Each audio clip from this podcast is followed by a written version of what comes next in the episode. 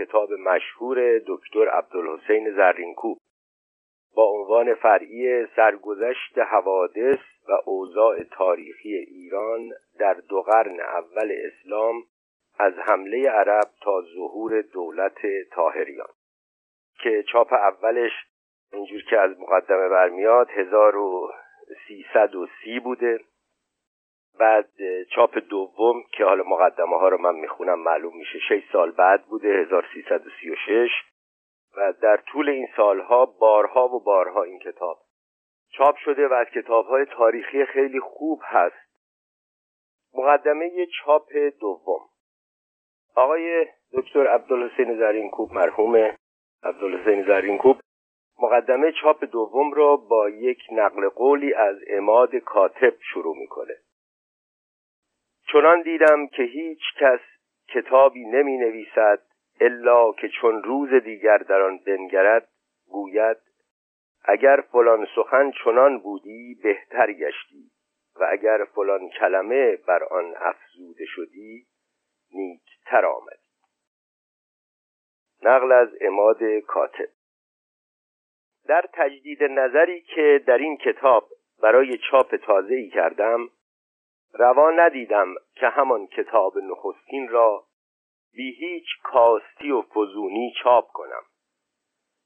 کیست که بعد از چند سال کتابی را که نوشته است بنگرد و در آن جای اضافه و نقصان نبیند. تنها نه همین امثال اماد کاتب به این وسواس خاطر دچار بودند که بسیاری از مردم درباره کارهایی که کردهاند همین شیوه را دارند. اما محرک من اگر فقط وسواس خاطری بود شاید به همین اکتفا می کردم که بعضی لغتها را جابجا جا کنم و بعضی عبارتها را پیش و پس ببرم. در تجهیز نظری که در کتابی می کنند بسیار کسان بیش از این کاری نمی کنند. اما من ترتیب و شیوه کتاب اول را بر هم زدم و کاری دیگر پیش گرفتم. از آنچه سخنشناسان و خردگیران در باب چاپ سابق گفته بودند هر چرا وارد دیدم به منت پذیرفتم و در آن نظر کردم. در جایی که سخن از حقیقت جویی است چه ضرورت دارد که من بیهوده از آنچه سابق به خطا پنداشتم دفاع کنم و عبس لجاج و اناد ناروا ورزم. از این رو در این فرصتی که برای تجدید نظر پیش آمد قلم برداشتم و در کتاب خیش بر هرچه مشکوک و تاریک و نادرست بود خط بطلان کشیدم. بسیاری از این موارد مشکوک و تاریک جاهایی بود که من در آن روزگار گذشته نمی‌دانم از خامی یا تعصب نتوانسته بودم به عیب و گناه و شکست ایران به درست اعتراف کنم. در آن روزگاران چنان روح من از شور و حماسه لبریز بود که هرچه پاک و حق و مینوی بود از آن ایران می‌دانستم و هرچرا از آن ایران ایران باستانی را می‌گویم. نبود زشت و پست و نادرست میشمردم. در سالهایی که پس از نشر آن کتاب بر من گذشت و در آن مدت دمی از کار و اندیشه در باب همین دوره از تاریخ ایران غافل نبودم. در این رأی ناروای من چنان که شایسته است خللی افتاد. خطای این گمان را که صاحب نظران از آن غافل نبودند دریافتم و در این فرصتی که برای تجدید نظر در کتاب سابق به دست آمد لازم دیدم که آن گمان خطای تعصبآمیز را جبران کنم. آخر عهد و پیمانی که من با خواننده این کتاب دارم آن نیست که دانسته یا ندانسته. تاریخ گذشته را به زرق و دروغ و غرور و فریب بیالایم. عهد و پیمان من آن است که حقیقت را بجویم و آن را از هرچه دروغ و غرور و فریب است جدا کنم.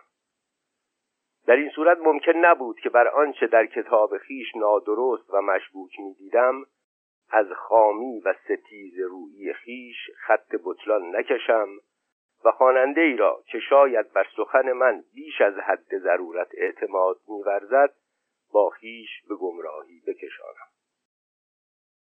این حقیقت طلبی که من آن را شعار خیش می شمردم وظیفه دیگری نیز بر عهده من داشت. میبایست آنچه را در این کتاب مبهم و مجمل گذاشته بودم به پاس حقیقت روشن کنم. خواننده جوانی که آن کتاب سابق مرا خوانده بود در ذهن خیش پرسشهایی می داشت که من در آنجا بدانها جوابی نداده بودم. سبب سقوط و شکست ساسانیان چه بود؟ چه روی داد که صحرا نوردان کم فرهنگ سرنوشت تمدنی چنان عظیم و با شکوه را بر دست گرفتند. در این دو قرن که تاریخ نویسان اخیر ما در باب آن سکوت کرده اند چه سبب داشت که زبان فارسی چون گم شده ای ناپیدا و بینشان ماند؟ در آن مدت که شمشیر زنان ایران به هر ای بر تازیان میشوریدند و با عربان و مسلمانان جنگ و پیکار می‌کردند. مغان و موبدان در برابر آین مسلمانی چگونه بحث و جدل می‌کردند؟ این گونه سوالها را که بر هر خاطری میگذشت لازم بود که در آن کتاب جواب بگویم اما در چاپ نخستین پیرامون این مسائل نگشته بودم تا مگر به هنگام فرصت در مجلدی دیگر بدان سوالها پاسخ گویم. و هنگامی که به تجدید نظر در آن کتاب پرداختم تا آن را برای چاپ دوم آماده سازم گمان کردم که این فرصت به دست آمد اما برای چه نام کتاب را که سرگذشت دو قرن از پرماجراترین ادوار تاریخ ایران است دو قرن سکوت گذاشتم و نه دو قرن آشوب و قوقا این را یکی از منتقدان پس از انتشار چاپ اول کتاب پرسیده بود. این منتقد عزیز اگر کتاب مرا از سر تا آخر با دقت و حوصله کافی خوانده بود جواب خود را در طی کتاب میافت نه آخر در طی این دو قرن زبان ایرانی خاموشی گزیده بود و سخن خیش جز بر زبان شمشیر نمی گفت با این همه در چاپ تازه‌ای که از آن کتاب منتشر می شود شاید مناسب بود که نام تازه‌ای اختیار کنم اما به نام تازه‌ای چه حاجت؟ این کتاب را وقتی که نوزادی خرد بود بدان نام می شناختند چه زیان دارد که اکنون نیز با این رشد و نمایی که یافته است به همان نام سابق بشناسند. باری آنچه مرا بر آن داشت که در این چاپ تازه نیز کتاب سابق را بی هیچ فزود و کاستی چاپ نکنم وظیفه حقیقت جویی بود. اما در این تجدید نظری که کردم آیا وظیفه خیش را درست ادا نمودم؟ نمی‌دانم.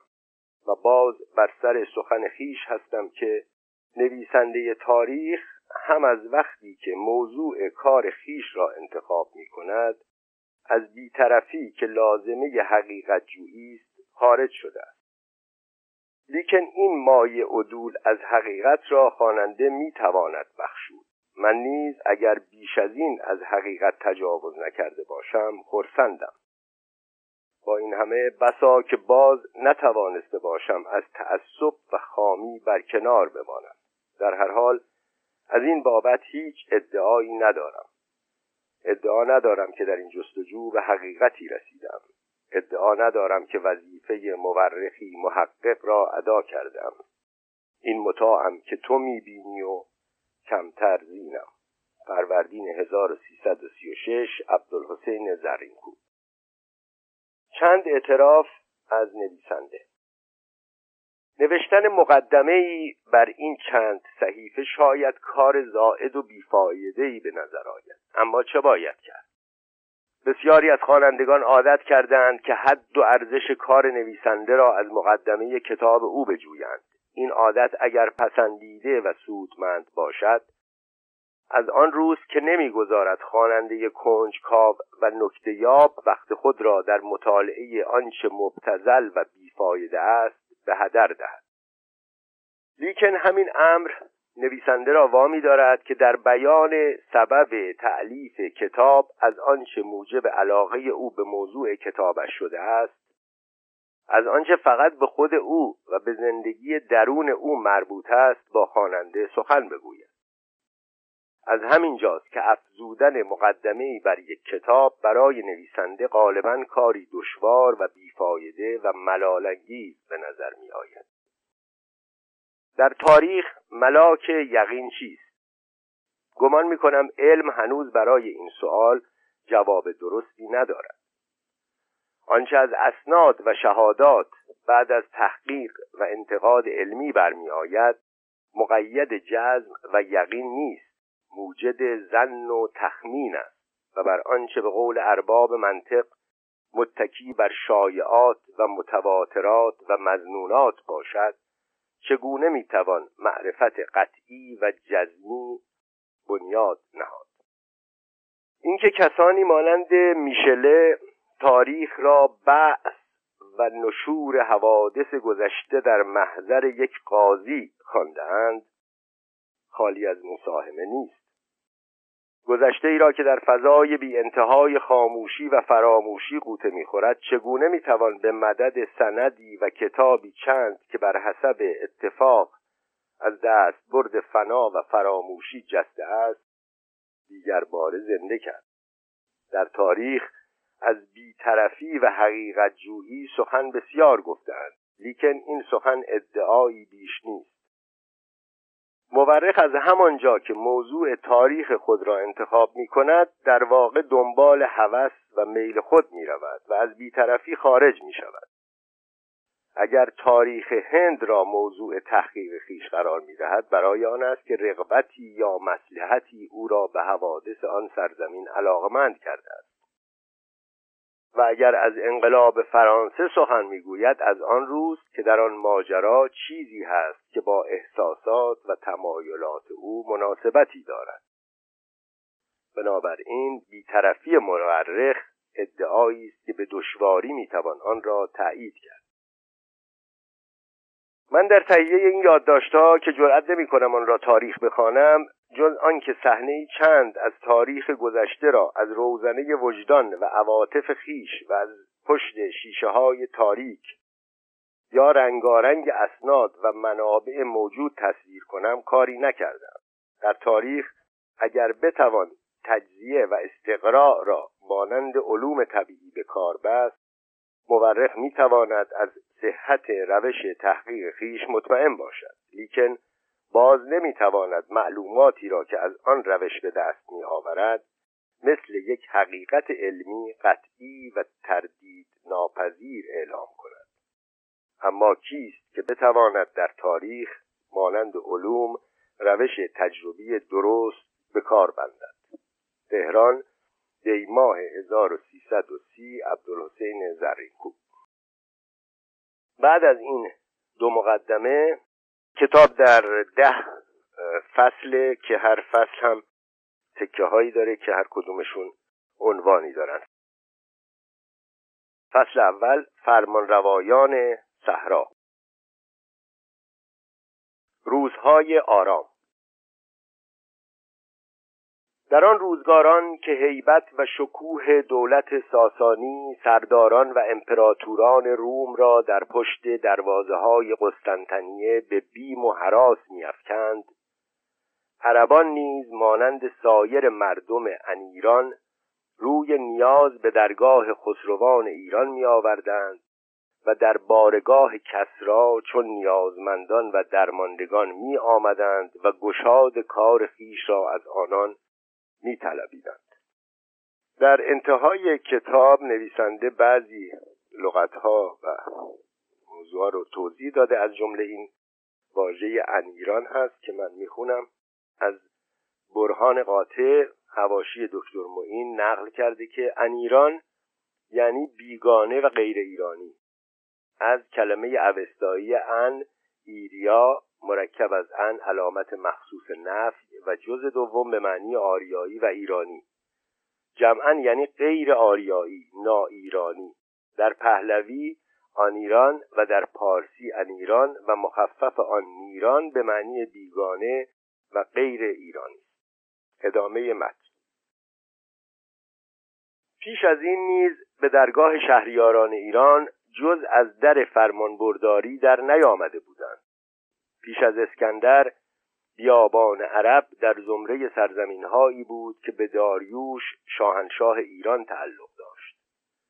از آن پس نیز سران و پیران قوم بر درگاه پادشاهان ایران در شمار پرستاران و فرمانبرداران بودند. در دوره‌ای که شاپور زلاکتاف هنوز از مادر نزاده بود برخی از آنها به بحرین و کنارهای دریای فارس به غارت آمده بودند. اما چنان که در تاریخها آوردهاند وقتی شاپور به زاد برآمد آنها را ادب کرد و به جای خیش نشاند. در درگاه یزگرد اول بزرگان حیره چون دست نشاندگان و گماشتگان ایران به شمار می آمدند و در روزگار نوشیروان تازیان سرزمین هاماوران نیز مانند تازیان حیره خراجگذار و دست نشانده ایران بودند. بادیه های ریگزار بیاب نجد و تهامه را دیگر آن قدر و محل نبود که حکومت و سپاه ایران را به خیشتن کشاند. زیرا در این بیابانهای بیاب هولناک خیالانگیز از کشت و ورز و بازار و کالا هیچ نشان نبود. و جز مشتی عرب گرسنه و برهنه که چون قولان و دیوان همه جا بر سر اندکی آب و مشتی سبزه با یکدیگر در جنگ و ستیز بودند از آدمی نیز در آنجا کس اثر نمی‌دید. جز آن بیابانهای هولناک هراسانگیز بی آب و گیاه که به رنج گرفتن و نگه داشتن نمیارزید دیگر هر جا از سرزمین تازیان ارجی و بهایی داشت اگر از آن روم نبود در زیر نگین ایران بود و عربان که در این حدود سکونت داشتند بارگاه خسروان را در مدائن کعبه نیاز و قبله مراد خیش می شمردند. در قصه ها هست که از شاعران عرب نیز کسانی چون اعشی به درگاه خسرو می آمدند و از ستایش شاهنشاه مال و نعمت و فخر و شرف به دست می آوردند. در آن روزها خود این اندیشه هم که روزی تخت و تاج و ملک و گاه خسروان دست فرسود عربان بینام و نشان گردد و کسانی که به بندگی و فرمانبرداری ایرانیان به خود میبالیدند روزی تخت و دیهیم شاهان و ملک و گاه خسروان را چون بازیچهای بی ارج و بها به کام و هوس زیر و زبر کنند هرگز به خاطر کس نمی‌رسید. اما درست در همین روزگاران که ضعف معنوی و روحانی نیروی ظاهری و جسمانی دولت ساسانی را از درون می‌خورد و میکاست نیروی معنوی بزرگ و بالنده از درون ریگزارهای قفر و هولناک بیابان عرب پدید آمد و اندک اندک بالید و فزونی یافت تا سرانجام شکوه و قدرت کسانی که پنجه بر پنجه روم می‌زدند و به زور بازو پنجه آنان را میتافتند دست خوش تازیان گشت. صحرانشینان جزیره خشک و بی آب و گیاه عرب با آن هوای گرم و سوزانی که همه جا جز در جاهای کوهستانی آن هست البته برای زیست مردم جایی مناسب نبود. از این رو بود که از دیرباز تمدن و فرهنگ در آنجا جلوهی نکرده بود و گذشته از پاره نقاط. که از آب و گیاه بهره داشت یا جاهایی که بر سر راه تجارت واقع بود در سراسر این بیابان فراخ زندگی شهرنشینی هیچ جا رونق نیافته بود. گذشته از نواحی کوهستانی جنوب که از یمن تا عمان ادامه داشت در کنارهای بادیه مجاور شام و بین النهرین نیز از قدیم شهرهایی کوچک می بود که اعراب در آن سکونت می داشتند شهرهایی مانند مکه و یسرب و طائف و دومت الجندل نیز جنبه بازرگانی داشت و بر سر راه تجارت بود. باقی این سرزمین پهناور جز ریکهای تفته و بیابانهای فراخ چیزی نداشت. و اگرگاه چشمه کوچک از خاک می جوشید و سبزه پدید می آمد عرب بیابان نشین با شترها و چادرهای خیش همانجا فرود می آمد زندگی این خانه به دوشان بیابانگرد البته به غارت و تطاول بسته بود و در سراسر صحرا قانونی جز زور و شمشیر نبود. عربان که از دیرباز در چنین سرزمینی میزیستند ناچار مردمی وحشیگونه و حریص و مادی می بودند جز آزمندی و سودپرستی هیچ چیز در خاطر آنها نمی گنجید هرگز از آنچه مادی و محسوس است فراتر نمی رفتند و جز به آنچه شهوات پست انسان را راضی می کند نمی اندیشیدند از افکار اخلاقی آنچه به بدان مینازیدند مروت بود و آن نیز جز خودبینی و کینجویی نبود. شجاعت و آزادگی که در داستانها به آنها نسبت دادهاند همان در قارتگری و انتقامجویی به کار می‌رفت. تنها زن و شراب و جنگ بود که در زندگی بدان دل میبستند. از اینها که میگذشت دیگر هیچ توجه و عنایتی به عالم معنا نمی داشتند آداب و رسوم زندگی شهری را به هیچ وجه نمی توانستند بپذیرند. در غارتها و چپاولهایی که احیانا بر شهرهای مجاور می کردند همه جا با خود ویرانی و فساد می بردند از وحشیخویی و درنده طبعی بسا که به قول ابن خلدون در کتاب مقدمه ابن خلدون سنگی را از بن امارت برمیکندند تا زیر دیگ بگذارند یا آنکه تیر سقف را بیرون میکشیدند تا زیر خیمه نصب این فرمانروایان صحرا که از تمدن و فرهنگ بی بهره بودند در دوره‌ای که تمدن‌های بزرگ دنیای قدیم شکوه و عظمت تمام داشته است اگر جز قتل و غارت و رهزنی کاری داشتند حفظ راههای بازرگانی و بدرقه کاروانهای تجارتی است بنابراین هرچند استیلا بر این صحراهای فراخ بی آب و گیاه آنقدر نداشته است که دولتهای بزرگ قدیم چون مصر و بابل و ایران و روم بدان چشم طمع بدوزند اما برای حفظ جان قافله های تجارتی هم از دیرباز کشورگشایان قدیم این فرمان روایان صحرا را به خدمت خیش می گرفتند. در تاریخ ها هست که وقتی کمبوجیه پادشاه هخامنشی لشکر به مصر برد اعراب را واداشت که در بادیه برای سپاه او آب تهیه کنند و در برخی از جنگ هایی که ایرانیان با یونانی ها کرده اند نیز اعراب جزو سپاه ایران به شمار می آمدند بدین گونه در روزگاران کهن عرب را شعنی و قدری نبود.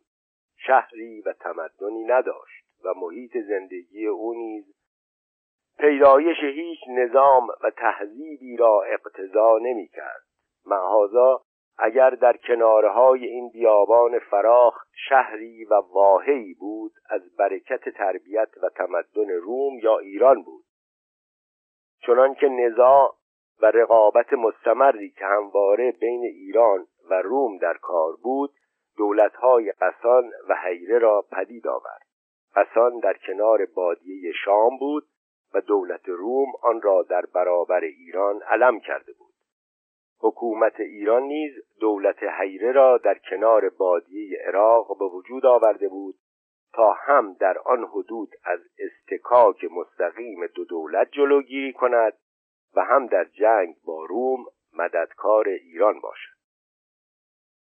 اما نفوذ ایران بر عرب منحصر به امارت حیره نبود. از همه قبایل و توایف گردنکشان و بزرگان عرب به درگاه پادشاهان ساسانی روی نیاز می آوردند گذشته از اینها یمن نیز از روزگار نوشیروان دست نشانده ایران بود. مطالعه در تاریخ حیره و یمن نشان می‌دهد که ایرانیان در آن روزگاران عرب را به هیچ نمی گرفتند و هرگز از جانب آنها هیچ اندیشه ای نداشتند. چنان که از آثار و اخبار برمی آید در اوایل قرن سوم بعد از میلاد پاره از توایف عرب از فطرتی که در پایان روزگار اشکانی پیش آمده بود استفاده کردند و به سرزمین های مجاور فرات فرود آمدند و بر قسمتی از عراق دست یافتند. از این تازیان برخی همچنان زندگی بدوی را دنبال کردند اما عده دیگر به کار کشاورزی دست زدند. پس از آن رفته رفته روستاها و قلعه ها بنا کردند و شهرها برآوردند. مهمترین این شهرها حیره بود که در جایی نزدیک محل کنونی کوفه بر کرانه بیابان قرار داشت. این شهر چنان که از نام آن پیداست قلعه‌ای و اردویی بوده است که اعراب در آن سکونت داشتند اما اندک اندک به شهر تبدیل شده است. در پانویس توضیح داده که حیره از لغت سوریانی هریا است به معنی دیر و حرم که بعد بر لشگرگاه اعراب مجاور ایران اطلاق گردیده و سپس به معنی شهری شده است که در مجاورت سرحد مقر سپاه باشد. ادامه متن. تاریخ بنای این شهر را در افسانه ها به بخت و نصر نسبت دادهاند و پیداست که در صحت این قول جای شک هست. اینقدر هست که هوای آزاد بیابان و آب جویبارهای فرات برای آبادی این سرزمین مساعد افتاده است. کسرت زرع و نخیل و وفور آب و کشت در این ناحیه می توانست است فرمانروایان صحرا را به تمدن دعوت نماید. عربهایی که در این حدود سکونت می داشتند به سبب مجاورت با ایران از برکت فرهنگ و تمدن بهره یافته بودند و در نزدیک حیره کاخهایی همچون کاخ خبرنق و کاخ سفید و کاخ ابن بخیله برپا گشته بود که جلوه و رونقی خاص بدان شهر میبخشید. عربان این ناحیه برخی آیین ترسایی داشتند و بعضی آیین مجوس را پذیرفته بودند. نیز در بین آنها کسانی بودند که با خط و کتابت آشنایی داشتند و شاید خط و کتابت از آنجا به دیگر جاهای عربستان رفته باشد تاریخ عمرای حیره درست روشن نیست اینقدر هست که این عمرا از اعراب بنی لخم بودند و به حکم مجاورت نسبت به شاهنشاهان ساسانی فرمانبرداری می کردند. سبب عنایتی که فرمانروایان ساسانی به حمایت و تقویت عمراء حیره می داشتند این بود که می‌خواستند به وسیله آنها اعرابی را که در سقور ایران سکونت داشتند متحد نمایند و به یاری آنها از تجاوز و تعدی بدویان غارتگر به حدود مرز ایران جلوگیری نمایند. از این روی پادشاهان ساسانی در حمایت و تقویت این عمرا عنایت بسیار می‌ورزیدند و آنها را با فرمان خیش بدین مقام منصوب نمودند نام این عمرا در تاریخهای قدیم ایران ضبط بوده است و حمزه اصفهانی فهرستی از نام و مدت عمر آنها با ذکر پادشاهانی از ساسانیان که با آنها معاصر بودند نقل نموده است. این فهرست هرچند کامل و خالی از خطا نیست اما به هر حال جالب و مهم است. ترتیب و شماره عمرا این سلسله غالبا نادرست و مبهم است. شباهت و وحدت نامهای آنها از اسبابی است که مورخان را در باب تاریخ عمرا این خاندان به خطا و اشتباه افکندند. هرچه هست عمرای بزرگ این دیار در دوره ساسانی بیشتر از خاندان لخم بودند و همه از شاهنشاه ایران فرمان می بردند. ذکر تاریخ حیره و عمرای خاندان لخم در اینجا حاجت نیست خاصه که در این باب تاریخها نیز اطلاعات دقیق و درستی ندارند با این همه اشاره کوتاه به امارت این خاندان تا اندازه وضع تمدن و حکومت اعراب مجاور این ناحیه را به دست می‌دهد. اینقدر برای این کتاب کفایت است و بررسی تتبعاتی که محققان در تاریخ این سلسله کرده اند در حوصله کار ما نیست. بنی لخم آنچه از تاریخها و داستانهای عرب برمیآید این است که نخستین امیر حیره از خاندان لخم امر ابن عدا نام داشت. اما نام و نشان و سرگذشت او به درستی معلوم نیست و با افسانه هایی که اعراب در باب جزیمه ابرش دارند درآمیخته است. گفتند این جزیمه پیش از این در حدود حیره پادشاهی داشت و فرمان میراند از جاه و جلال و شکوه و هیبت او داستانها نقل کردند که هیچ یک را باور نمی‌توان کرد. از افسانه هایی که در باب او آوردهاند یکی این است که در بزم وی جوانی از بنی لخم نامش عدی ساقی بود که رقاش خواهر جزیمه با او سری و سری داشت. عدی را یارای آن نبود که خواهر بلک را از وی در خواهد اما رقاش او را حیله آموخت. جزیمه را شراب بسیار پیمود و مست کرد. آنگاه درخواست که رقاش را به زنی بدو جزیمه در مستی پذیرفت و در هوشیاری پشیمان شد. اما کار گذشته بود و از عدی پسری آمد که او را امر نام نهادند. و چون جزیمه چنان که در افسانه ها و داستان های عرب آوردهاند به حیله زبا کشته شد امر ابن عدی که خواهر اش بود به خونخواهی او برخاست. زبا را کشت و حیده را مقر امارت خیش کرد. بدین گونه بود که امارت حیره به خاندان لخم رسید. گفتند که وی با شاپور اول و چند تن پادشاه دیگر که بعد از او مدتی کوتاه سلطنت کردند معاصر بود. پس از امر پسرش که امرالقیس نام داشت به جای او نشست.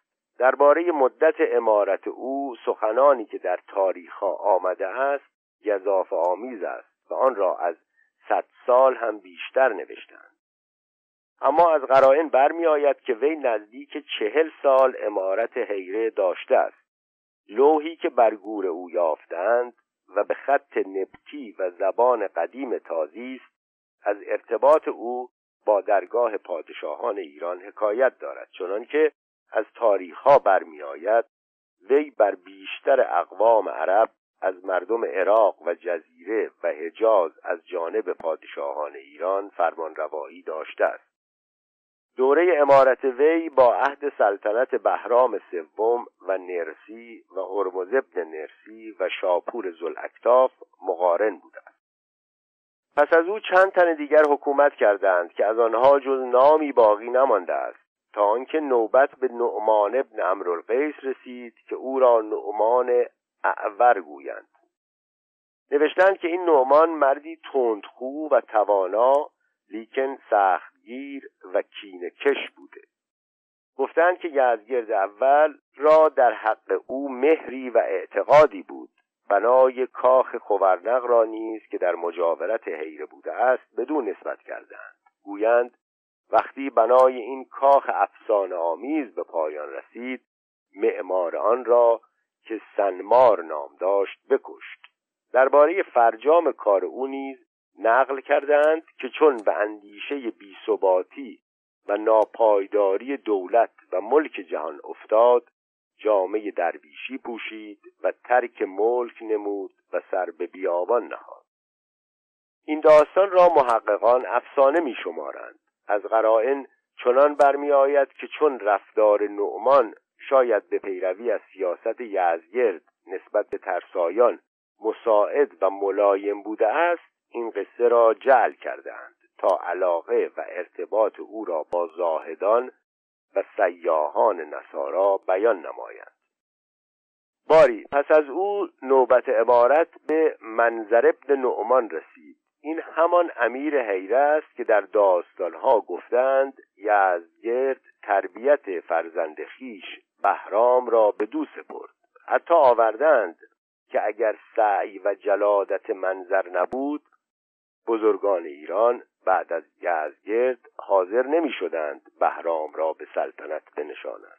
بدین گونه دخالتی که وی در انتخاب بهرام گور به سلطنت کرد از نفوذ و قدرت او حکایت دارد.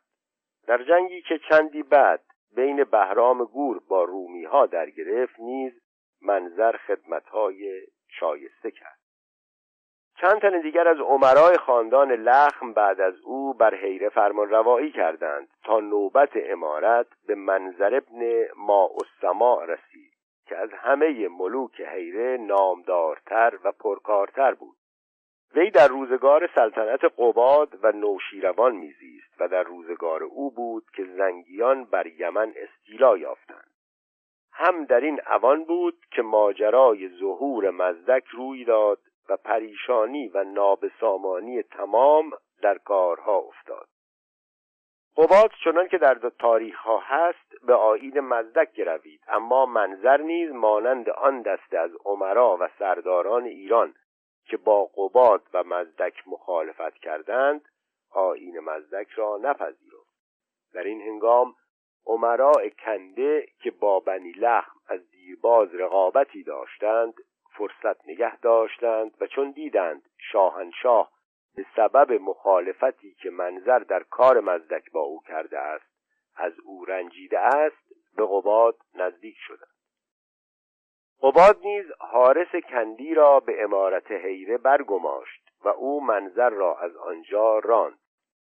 اما وقتی نوشیروان به سلطنت نشست و در صدد برآمد خللهایی را که به سبب فتنه مزدک رخ داده بود جبران کند دیگر باره منظر را به امارت حیره بازگرداند. اما اعاده حکومت نتوانست مقام و اعتبار او را اعاده کند. پس از او پسرش امر ابن منظر به امارت حیره نشست که او را به نام مادرش امر ابن هند خوانند. گفتند که او امیری درشت خوی و خودپسند بود. و این خودپسندی سبب شد که به دست امر ابن کلسوم کشته آمد. داستان ملاقات او با این امر ابن کلسوم را در قصه ها با آب و تاب تمام آوردند و از آب و رنگ افسانه ای نیز خالی نیست. پس از او برادرانش قابوس و منظر نیز هر یک اندک مدتی امارت کردند. تا نوبت به نعمان ابن منظر رسید که ابو قابوس کنیه داشت. گفتند وی با هرمز چهارم و خسرو پرویز در یک روزگار میزیست و از آنها فرمانبرداری می‌کرد. در دوره او به تقلید از دربار ساسانی تجمل و شکوه امارت در بین عمراء حیره هم راه یافت. درباره آغاز عبارت او نوشتند وقتی پدرش منظر وفات یافت شاهنشاه ایران هرمز چهارم در نشاندن او به امیری حیره تأخیر و تعلل ورزید.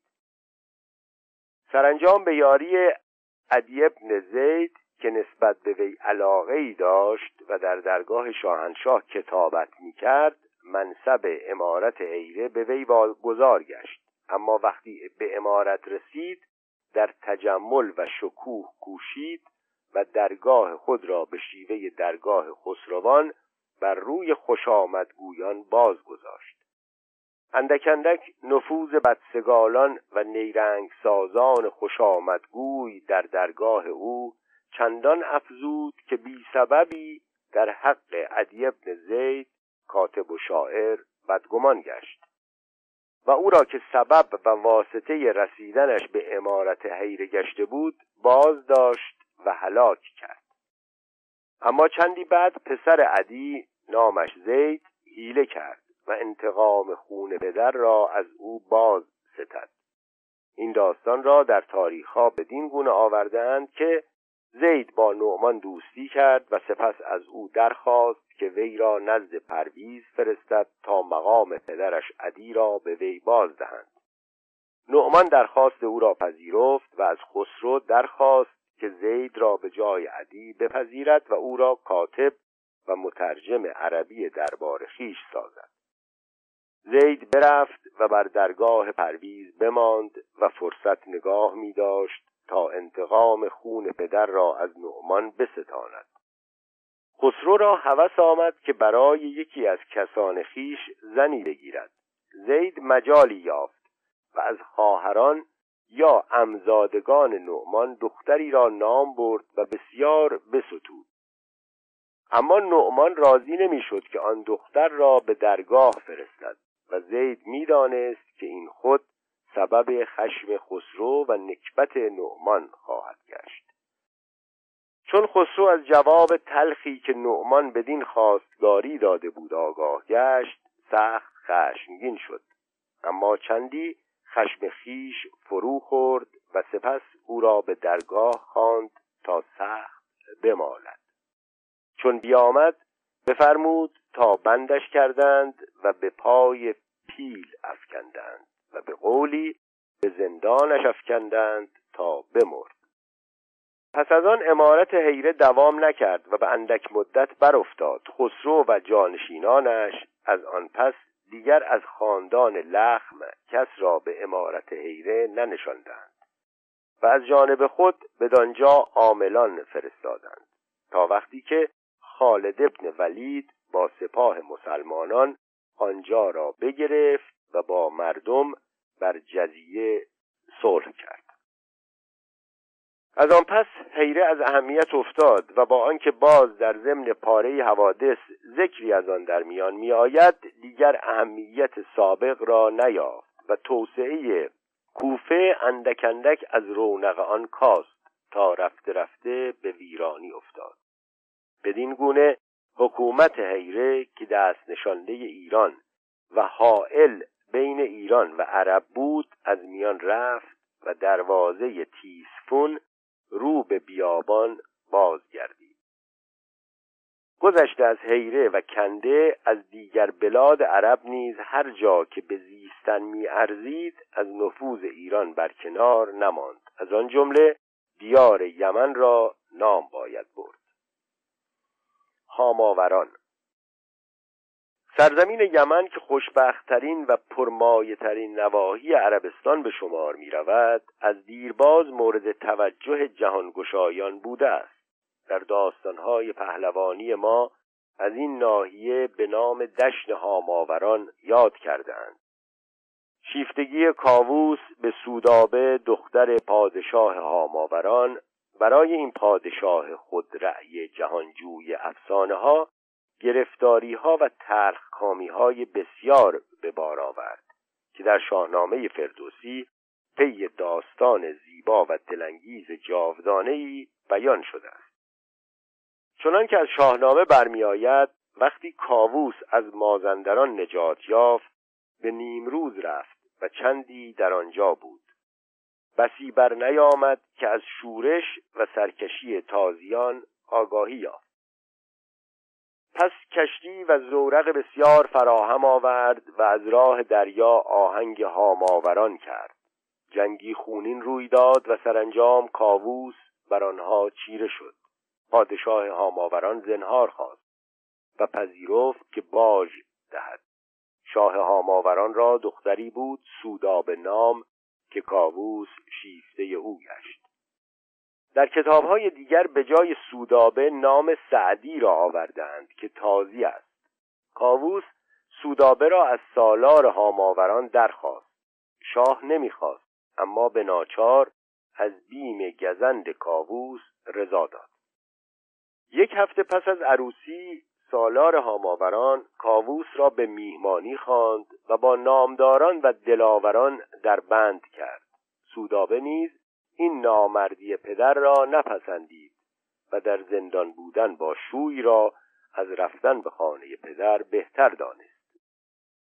در ایران آشوب در افتاد و دیگر بار افراسیاب مجال تاخت و تاز یافت. سرانجام رستم سپاهی گران برگرفت و از راه دریا به هاماوران رفت و از بربرستان و مصر نیز به یاری هاماوران شتافتند و جنگی سخت روی داد.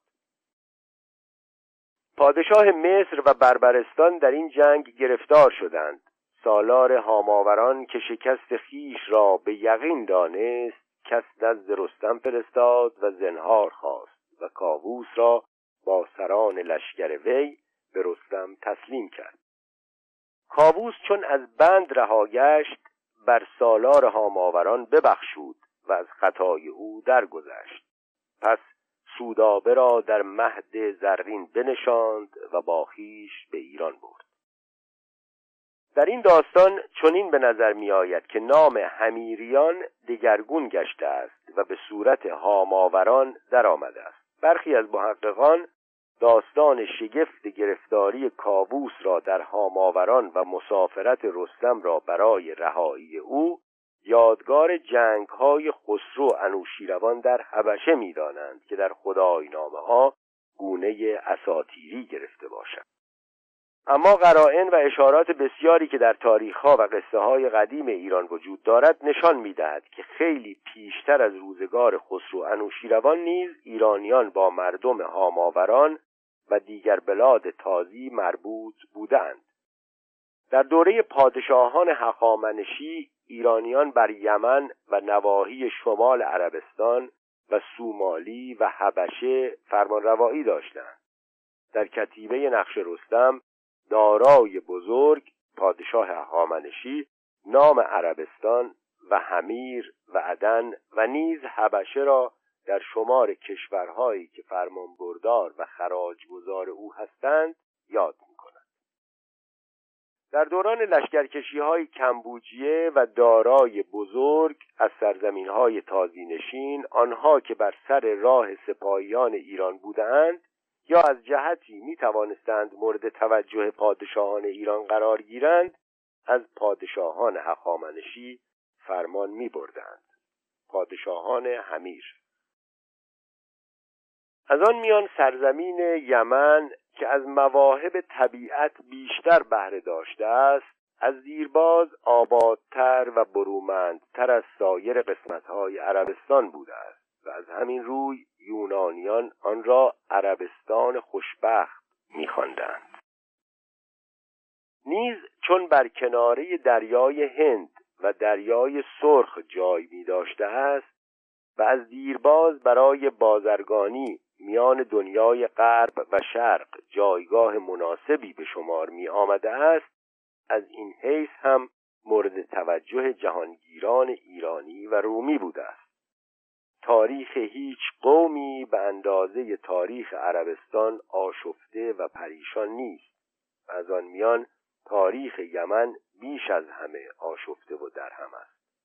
چنانکه بسیاری از اخبار و روایات مربوط بدان را مورخان نتوانستند باور دارند و درست بشمارند بسا که خیال بافی ها و گذافگویی ها در طی این اخبار توانسته باشد شکستی را به صورت پیروزی و یا ناکامی را به صورت کامیابی جلوه دهد. افسانه ها و داستان هایی که در منابع عربی راجع به پادشاهان هاماوران یا همیری ها نقل کرده اند از ارتباط آنها با تاریخ و تمدن ایرانی حکایت می کنند. این روایات شاید چنان که گفته شد افسانه هایی بیش نباشد لیکن در هر حال از آنها نکاتی به دست می آید نوشتند که شمره یرعش از پادشاهان همیری سراسر ایران را تسخیر کرد حتی از جیهون گذشت و سوق و سمرقند را به دست کرد. گفتند که نام سمرقند از شمرکند به نام اوست. درباره پادشاه دیگری به نام ملکی کرب نوشتند که قوم خود را در هر گوشه از جهان بپراکند و به سیستان و خراسان برد. شگفتران است که درباره برخی از این پادشاهان گفتند که آنها آتش پرستی پیش گرفتند. این نسبت خود تا اندازه زیادی بر وجود روابط و علائق بین ایرانیان با سرزمین هاماوران گواهی می‌دهد. بدین گونه عربستان خوشبخت از دیرگاه قبل از ساسانیان با ایران ارتباط داشته است و اینکه در تاریخها و افسانه ها نام آن با نام ایران پیوسته است بر حسب تصادف نیست.